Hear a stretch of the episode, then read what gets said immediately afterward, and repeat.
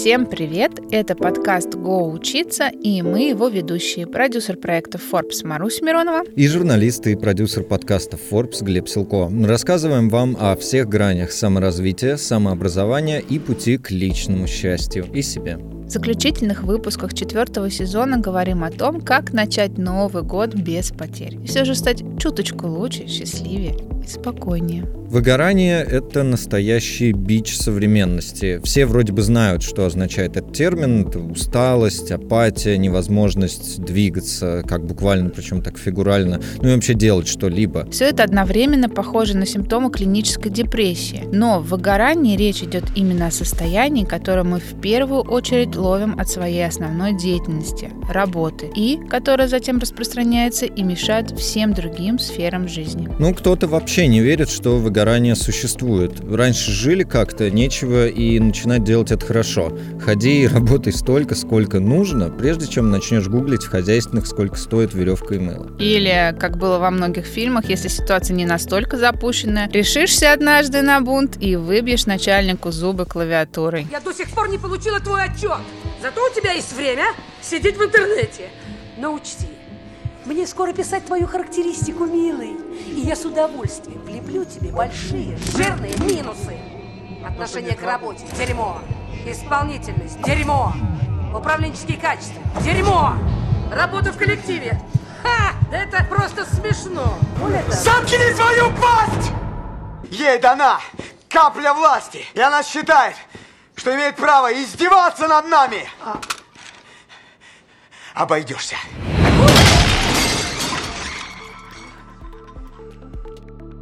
Давайте попробуем сегодня разобраться, выгорание в итоге существует или нет. Мы верим, что да, потому что, признаться, я сам через него проходил, а в некоторой степени убежден, что прохожу и до сих пор. Как его пережить? Можно ли вылечиться и можно ли начать гореть заново и по-здоровому? Разберемся в этом сегодня с клиническим психологом, психотерапевтом, экспертом по ментальному здоровью Маргаритой Даревской. Здравствуйте, Маргарита. Здравствуйте, Маруся, Глеб.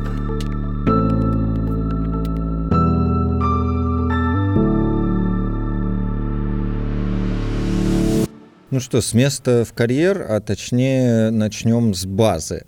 Выгорание – это вообще научный термин, вот и в подводке я сказал, и в целом это такой гигантский, наверное, холивар на тему того, вообще, правда ли оно есть, и не обычное ли это, знаете, там, лень или зумерское желание просто ничего не делать и получать за это деньги. Вот как, как относиться к самому слову и затем явлению? Выгорание существует. У нас есть основной перечень болезней или расстройств. Это международная классификация болезней одиннадцатого пересмотра. Тот документ, который согласовывает Всемирная Организация Здравоохранения, который, например, Росздрав российский на него опирается. И действительно, там есть код выгорания. Там выгорание определяется как синдром. Что такое синдром? Это набор симптомов, которые вызваны были вследствие рабочего стресса, с которым человек не справился. Какие это симптомы? Это истощение эмоциональное и физическое, это нарастающее эмоциональное эмоциональная отстраненность или то, что называется деперсонализация, когда человек как будто бы перестает лично присутствовать в том, что он делает. Он начинает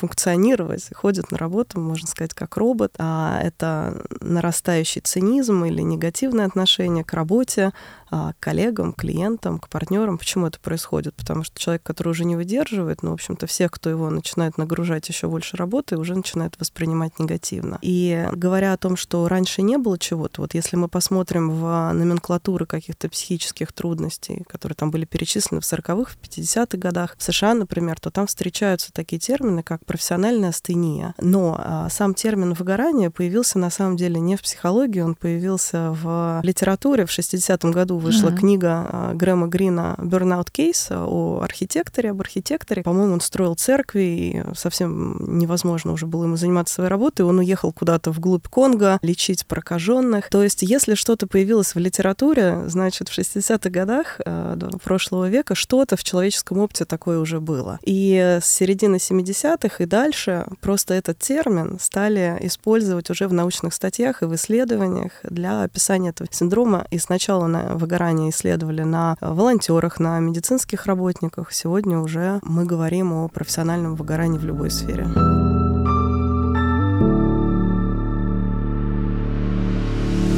А как-то можно, знаете, понять, ты столкнулся с выгоранием, или, может быть, просто устал, или даже себе что-то надумываешь. Это потому что, знаете, как вот с депрессией есть клиническая, которая прям болезнь, а есть депрессивное состояние, которое, ну, наверное, просто...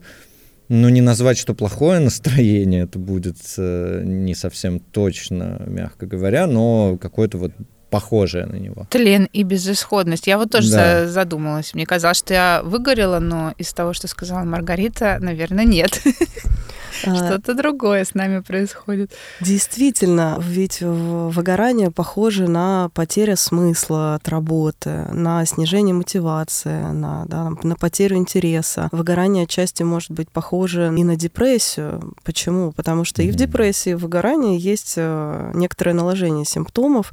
Например, во всех формах депрессии есть вот эти симптомы, связанные с истощением. И да, действительно, в, при тяжелых формах выгорания может развиться депрессия. Но А-а-а. важное отличие заключается в том, что человек, подверженный выгоранию, это человек, который любит и хочет жить. Он на самом деле умеет хорошо работать, он преисполнен амбиций, он хочет там себе или другим еще что-то доказать. Он может выгореть, даже занимаясь любимым делом. В депрессии, конечно, этого нет. Угу. Какой-то уголек тлеет внутри, да, который Безусловно. можно mm. разжечь. Вот про уголек это как раз я тут видел такую метафору, что выгорание это как костер, где костер это ты и твоя деятельность, и как бы вот за собой, за этим костром нужно следить, нужно его, во-первых, разжечь, а потом этот огонь, как древние люди, постоянно поддерживать. И если ты не будешь себя поддерживать, поддерживать этот процесс, то есть как-то следить за собой, то рано или поздно этот огонь потухнет, или вообще пойдет целый дождь, который зальет там и дрова, и угли, и все на свете,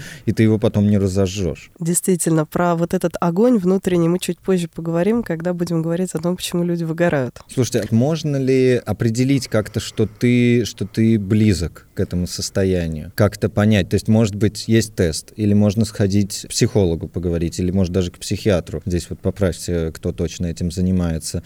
Или... Я вот ну... хотела сказать, кто больничный выдает, если ты выгорел? Да, да, да. Ну, то есть вот какие есть маркеры а, самодиагностики и профессиональной диагностики, чтобы это состояние отслеживать и не допускать, или, или определить, если оно уже есть? Для начала самостоятельно в интернете вы можете найти массу психометрических тестов.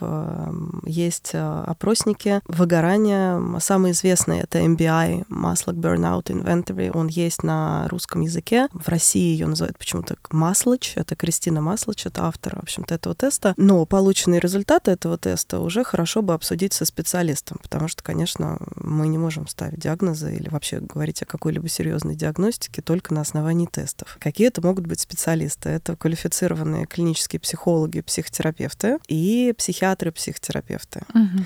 Если вы с результатами этого теста приходите к психологу, и психолог, проводя дифференциальную диагностику, может заподозрить, например, депрессию или какие-либо другие виды там, ментального неблагополучия, то не пугайтесь, пожалуйста, он обязательно вас направит к врачу-психиатру. Это современная, лучшая практика из доступных.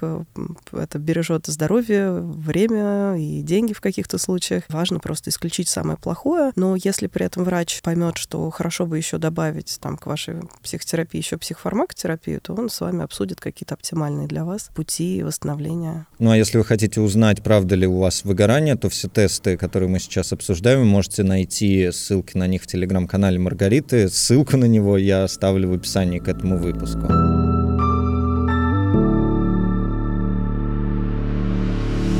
Хорошо, давайте так начнем немного позитивного ключа дальше обсуждать. Допустим, вот сейчас Глеб и я подумали, что, может быть, это не оно. Конечно, пойдем сделаем тесты, убедимся, может быть, дойдем до специалиста. Но, тем не менее, вот, наверное, не выгорание, но при этом желание что-то делать на нуле, желание куда-то двигаться тоже, и как-то вот грустно, тлен, безысходность, и кажется, что вот что-то не так, но что не так, непонятно. Что в этой ситуации делать? Хорошо бы начать следить, а что именно является причиной моего состояния. Ну, буквально анализировать каждый свой день. Нам очень важно знать источники нашего стресса. То есть из-за чего конкретно я переживаю, из-за чего конкретно у меня пропадает интерес или мотивация. Дело в том, что мы живем довольно быструю жизнь, жизнь без пауз, в которой мы, там, нас так часто, может быть, так много дел, что мы даже не, не успеваем обратить внимание на изменения своего физического состояния, на изменения своего эмоционального состояния. И люди, когда приходят на консультации, они часто говорят: все было хорошо, у меня нет никаких проблем, да и вроде бы период сейчас в жизни не самый сложный. Это раньше я там головой стены пробивал mm-hmm. и совершал подвиги. Сегодня я живу довольно размеренно, ничего страшного не происходит, но мне плохо, у меня нет мотивации. И тогда мы разбираемся, а что на самом деле является причиной. И важно изучать э, те места в своей жизни, где вы истощаетесь, где вы истощаетесь физически или эмоционально, и быть к этому внимательным. Mm, то есть задавать себе вопросы, вопросы, вопросы о том, что я чувствую, почему я это чувствую. И вот как-то, ну, это прослушать себя, в общем-то. Про такую осознанность. Да, потому что, например, за вот этим желанием, за тем, что делать ничего не хочется, там, за потерей мотивации, за, может быть, там, каким-то снижением жизненного тонуса, может стоять все что угодно. У взрослых людей часто какие-то тяжелые переживания не представлены так, как они есть напрямую. Ну, например, страх. У взрослых, особенно интеллектуально развитых людей, страх маскируется. Mm. Например, под апатию. Вроде бы все было хорошо, но сегодня хочется остаться дома, зарыться под одеялом, смотреть телевизор, смотреть сериалы, заказать себе еду домой и впасть в такой режим норки, uh-huh. в замирание.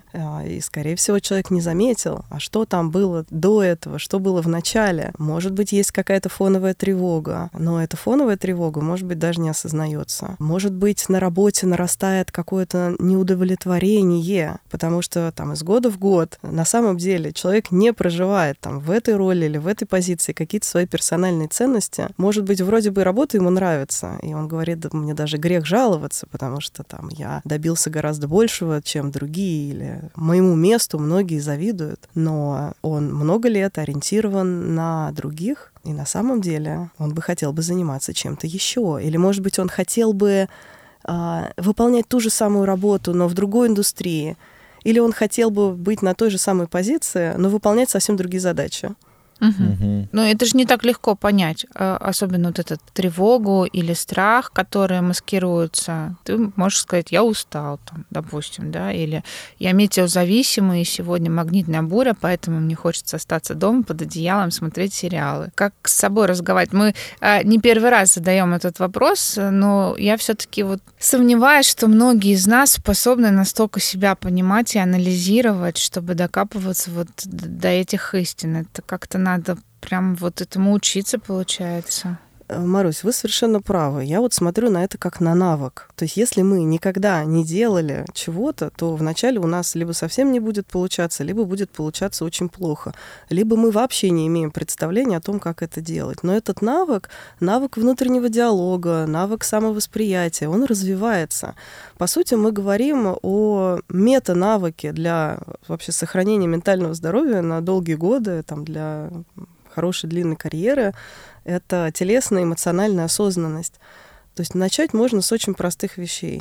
Просто спрашивать себя. Многие даже ставят себе какие-то напоминания на телефон несколько раз в день и спрашивают себя: как я сейчас себя чувствую? И сначала, если у них нет такого навыка, они, как правило, не получают никакого ответа на этот вопрос. Ну да, они... спасибо, хреново, как бы. Да, или хорошо, там, что я, я поел, у меня ничего не болит, все нормально. И вы идете дальше. Что я сейчас чувствую? И нормально использовать для этого, например, какие-то таблицы с названием эмоций, где нужно найти несколько слов, которые могут примерно описать ваше состояние. Напряжение, ага, усталость, какая-то тревога. И дальше вы отвечаете себе на вопрос: так, я понимаю, что я чувствую, а почему я это чувствую? Почему я чувствую усталость? Усталость я чувствую, потому что у меня там был какой-то большой проект, или у меня были там очень активные выходные и напряженные рабочие будни, это накапливается, или там тревогу, почему я ее чувствую? А, и ответ может быть не очевиден, потому что человек может даже не знать себя такого. Он, может быть, уже там тридцать или сорок лет жил и думал, что его такие вещи совершенно не смущают.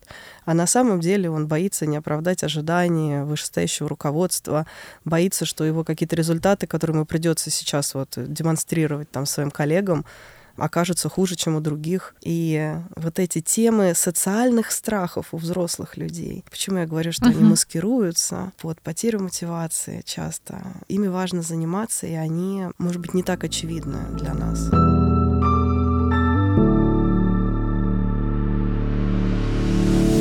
большая такая ремарка. И я представитель того поколения, которого в детстве не учили понимать, принимать свои эмоции. Вот честно скажу, я это поняла, осознала, когда стала проговаривать эмоции с детьми. То есть вот что ты сейчас чувствуешь, да, и объяснять. И в какой-то момент я остановилась и перестала это делать с ними, потому что мое понимание эмоций, вот эта связка эмоция и, и как ее проживаешь, она не вполне адекватна реальности на самом деле. Ну, то есть вот это мой жизненный опыт больше, это то, что я называю страхом, усталостью. Но это не то, что, например, мои дети должны этим называть. Это может быть другой спектр эмоций. И я как раз хотела спросить у вас, вот вы сказали таблица эмоций, какая самая вот, ну, общепринятая, наверное, таблица эмоций, чтобы мы открыли ее и сопоставили все то, что мы чувствуем, с тем, как мы это понимаем. И, соответственно, вот, например, такие, как я, люди, не, не очень правильно ориентирующиеся в эмоциях, могли про это еще и со своими детьми поговорить вовремя. Хороший вопрос. Таких э, таблиц превеликое множество. И если хотите, мы тоже можем оставить на них ссылки. Выбираем мы обычно те таблицы, которые подойдут конкретному человеку вот на данном этапе развития вот этого навыка. А даже так? Да. Ну, например, если бывают таблицы, где там десятки, сотни наименований. Если, сложно. Да. Если дать человеку такую таблицу, которая пока еще ориентируется в сигналах своего тела на уровне «поел, не поел», болит, не болит, то он, он запутается. То есть есть просто название эмоций, есть э, круги и таблицы, которые предлагают телесные ощущения как эквивалент какой-то эмоции. Это помогает разбираться. Uh-huh. Но вы, на самом деле, сейчас, Марусь, сказали очень правильную вещь. И это здорово, что вы этим занимаетесь со своими детьми, потому что основная задача, одна из задач родителей для развития эмоционального интеллекта ребенка, это пока просто означивать эмоции, означивать чувства, просто называть эти состояние, и не бойтесь ошибаться. Сами разберутся потом, да? Эмоций великое множество, каких-то состояний, их оттенков, но базовых состояний, ну, примерно шесть. И если вы говорите «устал», то вы примерно угадаете. Если вы говорите «ты злишься» или там «ты расстроен», ну, примерно вы угадаете. Ну вот я иногда путаю «расстроен» и «злишься» на самом деле. В их интерпретации, вот мне кажется, что дочь расстроена, а она, оказывается, злится. И я вот пару раз поймала вот эти истории, когда мы с ней проговариваем. И в этот момент я решила остановиться немножко и поразбираться с психологом для того, чтобы не закопать ее куда-то не туда. Угу. Чтобы она все-таки сопоставляла, когда она злится по своим внутренним ощущениям и когда она расстроена. Угу. Злость — это спектр агрессии. И агрессия от печали или расстройства отличается тем, что там есть выброс большой жизненной энергии. А, она есть... ее умеет как-то сдерживать вот. немножко. Вот. Да. В отличие от сына. Сын у меня более эмоциональный. А дочь, она может закопать. Вот, вот, вот тут мы и споткнулись, да. Знаешь, тут очень хочется прокомментировать, что это не только на детях работает, но внутри Внутри нас же есть тоже э, самый главный ребенок в нашей жизни, наш собственный внутренний ребенок. И если сложно и непонятно, с собой нужно не то, что можно, а нужно общаться как с ребенком, выясняя свои же собственные эмоции. Вот ты можешь перенести практику общения об эмоциях э, со своими детьми на себя саму и поговорить с собой, как с маленькой Марусей, и посмотреть, что получится. А по поводу таблицы эмоций, не рекламы ради, а пользы для, я некоторое время назад пользовался приложением Mood Notes, называется, там как раз прям в виде эмодзи таких клево отрисованных, с названиями этих эмоций, оно тебе присылает уведомления, ты должен зайти несколько раз в день или по желанию и фиксировать, что ты сейчас чувствуешь. И там смущение, стыд, страх, тревога, тревога какого рода, и оно тебя спрашивает, а что именно происходит. И это все такой, получается, гигантский трекер, если ты его ведешь, и ты можешь по часам отслеживать, что у тебя когда было. В общем, вот, вот как вариант еще использования есть вот такое.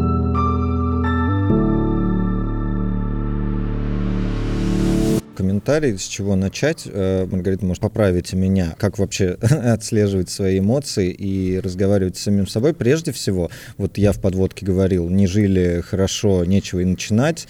Вы, Маргарита, говорили про грех жаловаться. И вот множество существует таких формулировок. В моем детстве, я помладше Маруси, они тоже были, хотя их было меньше, но вот это вот такое постсоветское, советское мышление, отношение к себе, своим эмоциям, своему телу, оно оно, вот этого все надо забыть. Вот это вот жаловаться надо, это не грех. Все мы разные, все в разных ситуациях, все жалуемся на разное, и надо жаловаться. И жить надо хорошо, и начинать прямо сейчас. Поэтому вот, наверное, начать стоит с того, чтобы отказаться вот от какого-то такого пагубного и заведомо обвинительного даже отношения к самому себе. Здесь нужно сказать о том, что, конечно, есть ловушки мышления, есть масса когнитивных искажений, которые приводят человека к выгоранию. Выгорание — это медленно, незаметно развивающийся процесс.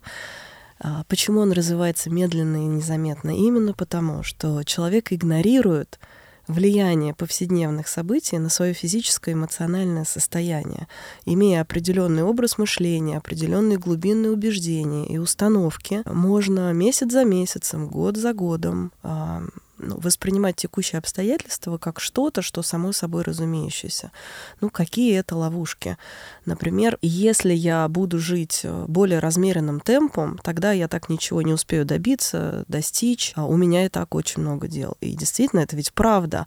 Остановиться, иногда хотя бы даже сделать паузы, очень сложно бывает. Или если я начну, вот как, знаете, всегда, если я начну к себе справедливо относиться или относиться к себе более доброжелательно, или уважительно, это что же будет значить, что я себя жалею или оправдываю, или и, и множество вот других таких.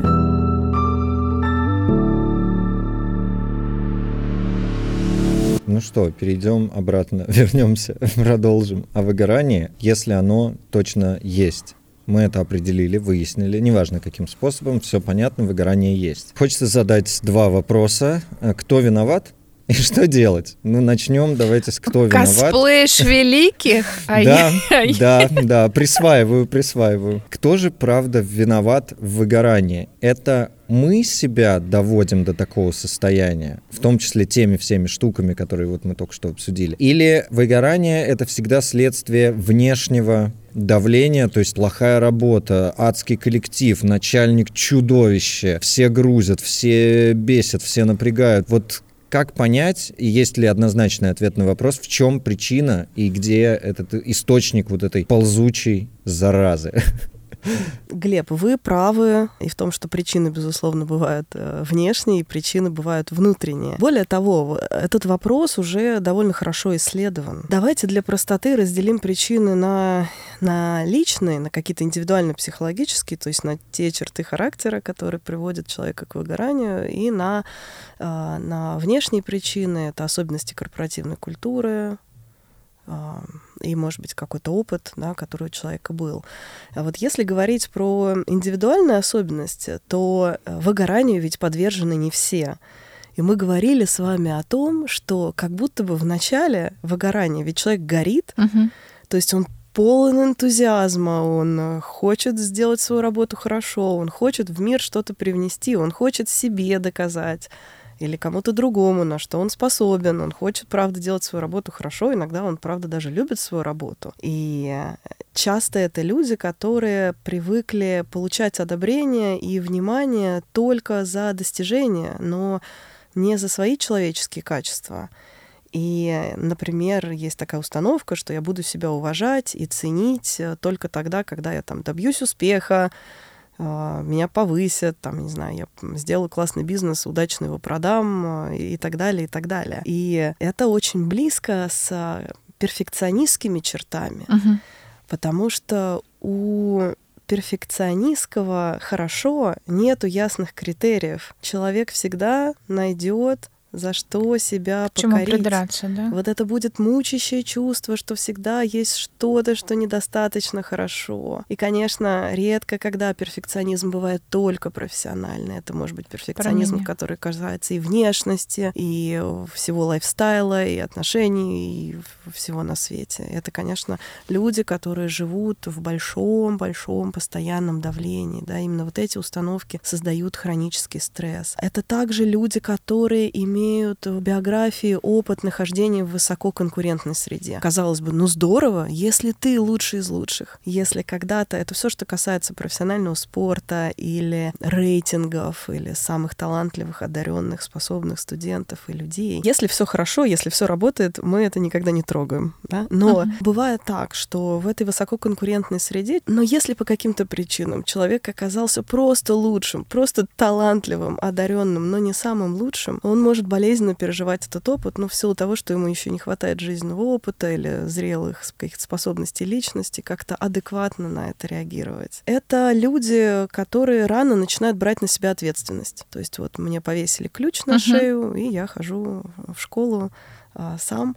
Из таких людей получаются хорошие, талантливые руководители. Они да, могут там хорошо управляться с группами, с командами людей. Но обратная сторона вот этой вот высокой, развитой способности к тому, чтобы брать на себя ответственность, это может быть убеждение о том, что за все в своей жизни я несу ответственность на сто процентов. Тогда это будет означать, что человек будет мучиться хроническим чувством вины, потому что, безусловно, часто происходит что-то, ну, что он просто не способен был проконтролировать. Люди стремятся винить себя и брать на себя ответственность за успехи своего партнера, за успехи там, всей компании, команды. И часто не могут, не способны учесть тот факт, что э, условия были нереалистичны. Ну, например, что достичь этих целей от акционеров было невозможно, потому что у тебя, как у генерального директора, почти нет там, никакой автономии. Uh-huh. Цели изначально были поставлены нереалистично. Условия рынка там, ну, в общем-то, тоже препятствовали этому. Но человек не может а, увидеть этого. Он говорит, я за все несу ответственность, значит, я во всем виноват. Это люди, которые склонны ориентироваться на псевдоценности, на не свои ценности. Это, безусловно, люди, которые ориентированы вовне, uh-huh. а, на то, что модно, на то, что принято в твоем социальном кругу. И посмотрите, что происходит. Ведь в каждом времени есть, на самом деле, свои герои. Вот как будто бы культура и общество сегодня диктует, что герой сегодняшнего времени — это человек успешный, привлекательный, способный, коммуникабельный. Богатый. Ультраэнергичный. Это человек энергичный, человек, который... который хорошо ориентируется в современных трендах. Это человек, который легко заводит знакомства. И обратите внимание, ведь все эти качества про ориентацию вовне, uh-huh. а не про ориентацию вовнутрь. И вот эта жизнь с ориентацией на внешнее заставляет людей не обращать внимания на то, как они себя чувствуют. Вдобавок есть масса корпоративных культур, ну что-то вроде там в бизнес-консалтинге, у корпоративных юристов. Есть вот целые лиги, есть такой миф о людях со сверхспособностями, которые могут работать по шестьдесят, семьдесят, восемьдесят часов в неделю. И да, это здорово, если как будто бы ты так можешь. И, безусловно, такой стиль работы приводит к тому, что человек полностью игнорирует то, что он чувствует в то, да, там, какие-то сигналы от своего тела. Ну, просто потому, что иначе он не выдержит. Это как, я всегда привожу пример с профессиональным спортом. Uh-huh. Ну, вам наверняка вы слышали такие истории, как человек там заканчивает, доигрывает матч, футболь, профессиональный футболист доигрывает матч а, с какой-то травмой, там, с uh-huh. переломом. Да-да-да. Uh-huh. Uh-huh. Или артист, который танцует партию балета, а, выпивая обезболивающее, перематывая какие-то травмированные пальцы да, бинтами, надевая пуанты. И благодаря чему люди способны выполнять такие вещи именно благодаря способности отделиться от чувствования mm-hmm. и сконцентрироваться на задаче. То есть в какие-то моменты жизни это, правда, очень хороший навык, но важно им управлять и, в общем-то, да, быть в балансе, чтобы не было перекосов. Далеко даже в спорт профессиональный ходить не надо. На работе, наверное, большинство из нас хлещет кофе, там, как не в себя. Или я, например, одно время, чтобы держать себя в тонусе, у меня прям была такая парадигма рабочее мышление. Я не ел в течение рабочего дня и даже кофе не пил. Я пил только воду, кошмар. И больше ничего, потому что если я ел, меня размаривало, я начинал засыпать, вырубаться, эффективность падала. Кофе тоже не так помогало, и вот только вода и голодание, потому что так я работаю лучше, я эффективнее, я сконцентрированнее, я как бы там злее, потому что голод порождает агрессию. Вот у меня была такая фишка. И как бы и у всех, наверное, там у многих, ладно, не у всех, я надеюсь, у многих слушателей есть какие-то свои такие же штуки, как мы себя доводим и заставляем пахать, пахать, пахать, чтобы лишь бы вот не слышать. Это вот да, здесь как бы не одними спортсменами, да, это в обыденной жизни сплошь и рядом, к сожалению, у нас присутствует.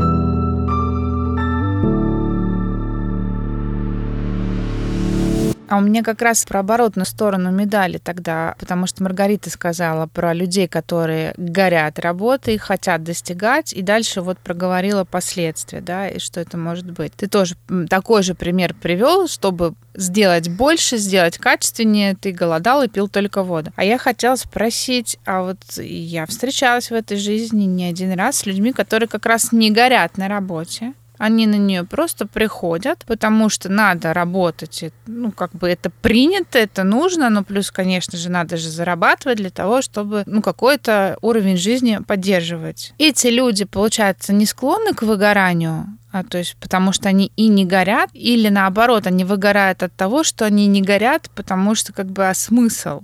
Как, как у этих людей устроена вообще психика и насколько э, их отношение, этот дзен какой-то, да, он правильный, потому что вот как раз они умеют ровно в семь часов вечера, например, вырубать все рабочие чаты и заниматься личными делами. Вот у них есть планы, и они их не подвинут. И я этому искренне, например, завидую. Я хочу тоже так уметь, хотя бы иногда делать. И я думаю, что Глеб тоже так не умеет. Взять и выключить все, и, и там я в отпуске, две недели меня не трогать, и ты не вспомнишь о работе. Вот насколько это правильно, насколько это спасает от выгорания, и приводит ли это к каким-то другим последствиям. Вот и маленькая ремарка, мы когда готовились к этому выпуску, вы как раз сказали про юные дарования, вот мем попался грустноватый, э, таймлайн «Рождение, смерть», э, «Жизнь музыканта» называется, и там юное дарование в самом начале, потом выгорание и разочарование, а потом стареющий алкоголик с домашней студией. И вот прям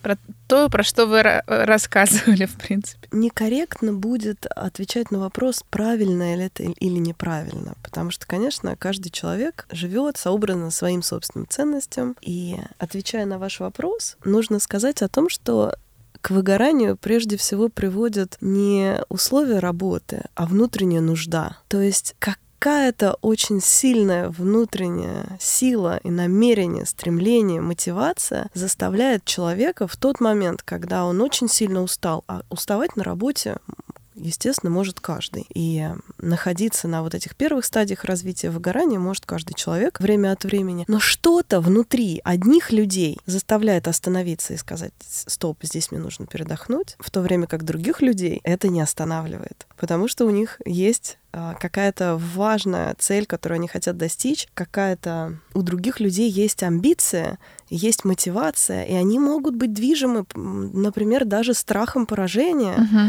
Почему мы вначале говорили о перфекционизме? Есть страх, например, остаться никем, не достичь чего-то, да, что внутри у человека есть какая-то внутренняя планка, то есть что-то толкает его вперед, какой-то внутренний локомотив. И этим эти люди отличаются, да, это люди с, ну, если можно так сказать, с нестабильным, с нестабильным или с дефицитарным чувством собственной ценности. Сегодня кажется, что я способный, я молодец, я талантливый, я справляюсь, я, не знаю, там, одарен в чем-то, но завтра случилась какая-то неудача, и человеку кажется, ну все, я вообще недостаточно хорош, неудачник, там, uh-huh. да, и он печалится. К вот этому внутреннему стремлению продолжать и не останавливаться относится также озабоченность тем, как тебя воспринимают другие. Для кого-то триггером к зависти иногда выступают там чужие успехи. Это вот это вот такое вот стремление сравнивать себя с теми, кто лучше, все время себя обесценивая, да, сравнивать себя там не в свою пользу.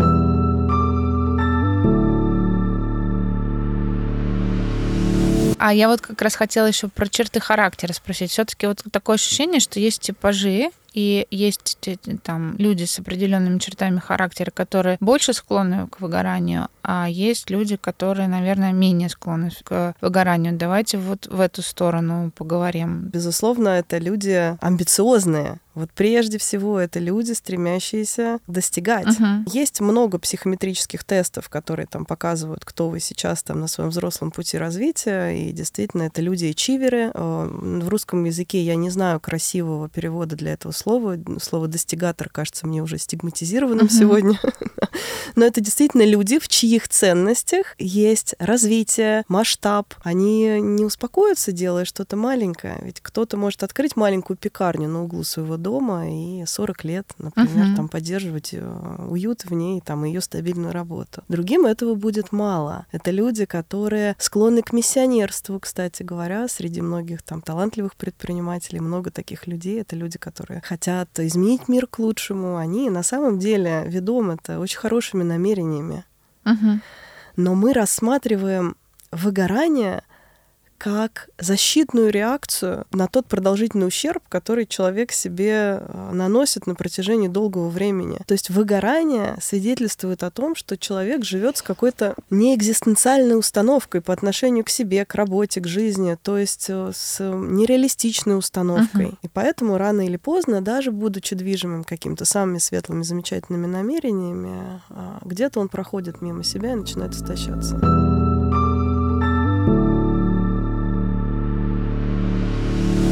Хорошо, вот мы сейчас разобрали на кусочки буквально личность, которая выгорает. Какая она, почему она выгорает. Но выгорание связано с работой. Работа — это организация. И в нашем подкасте мы в том числе часто говорим про то, что у каждой компании есть какое-то ДНК, есть какие-то свои ценности, есть какие-то свои подходы. И так или иначе, одна компания отличается от другой. Когда ты выбираешь работу, а тебе очень важно обратить внимание на этот, ну давайте назовем его организационный код. Он не только просто культурный, да? Если мы поговорили про людей, более склонных и менее склонных к выгоранию. Если компании, в которых сотрудники получают больше шанс выгореть, в каких-то компаниях этот шанс меньше. Например, вот я знаю, что есть корпорации, в которых приняты такие отпуска, sabbatical, которые называются, да, то есть ты выгорел или сильно устал, тебе разрешают уйти в длительный отпуск, тебе платят зарплату, сохраняют за тобой место, и ты можешь три месяца, полгода, год работать в другом месте. месте, ничего не делать. Ну, в общем, заниматься всем тем, что тебя наполнит и вернет в ресурс, поможет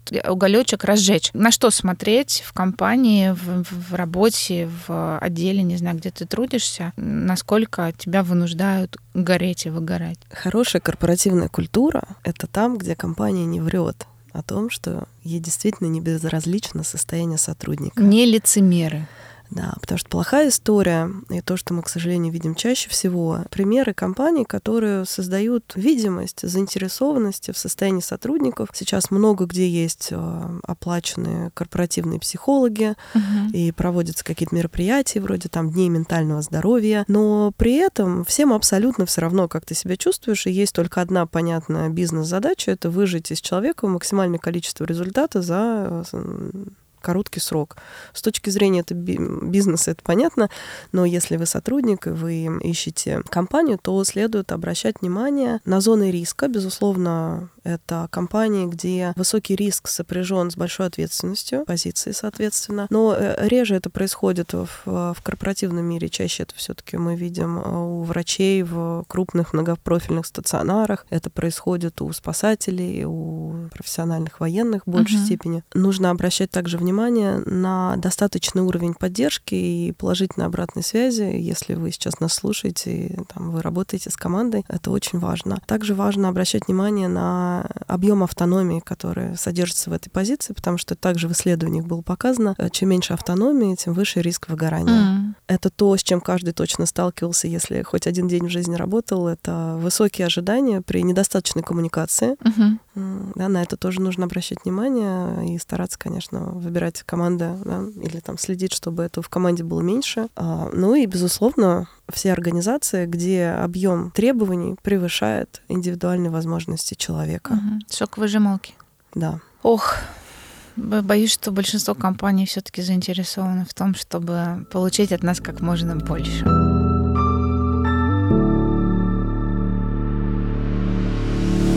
Тема выгорания вызывает большой отклик у вас, наши слушатели. И в этот раз мы решили вместе с вами в ней разобраться. и собрали вопросы, которые вы присылали мне и Марусе в наших социальных сетях. Часть из них повторяли друг друга, и такие мы совместили в один. Некоторые повторяют то, о чем мы говорили в самом выпуске, но мы их все равно сейчас адресуем Маргарите, потому что понятно, что тема особенная, и лишним небольшое резюме самых болезненных моментов не будет. Но вообще, если вы включили сразу эту часть подкаста и перемотали в самый конец, чтобы быстро послушать все ответы, наверное, не получится, и я все же прошу вас послушать все от начала до конца, потому что так или иначе ответы все на эти вопросы мы подробно разбирали. Итак, поехали. Спрашивает Бесар, как выключать мозг после работы, если ты фрилансер и постоянно горишь, потому что работа как бы и не кончается. Люди, которые ходят в офис, у них хотя бы есть какие-то рамки, которые могут разделить на работу в офисе и на нахождение дома. Работая на себя дома,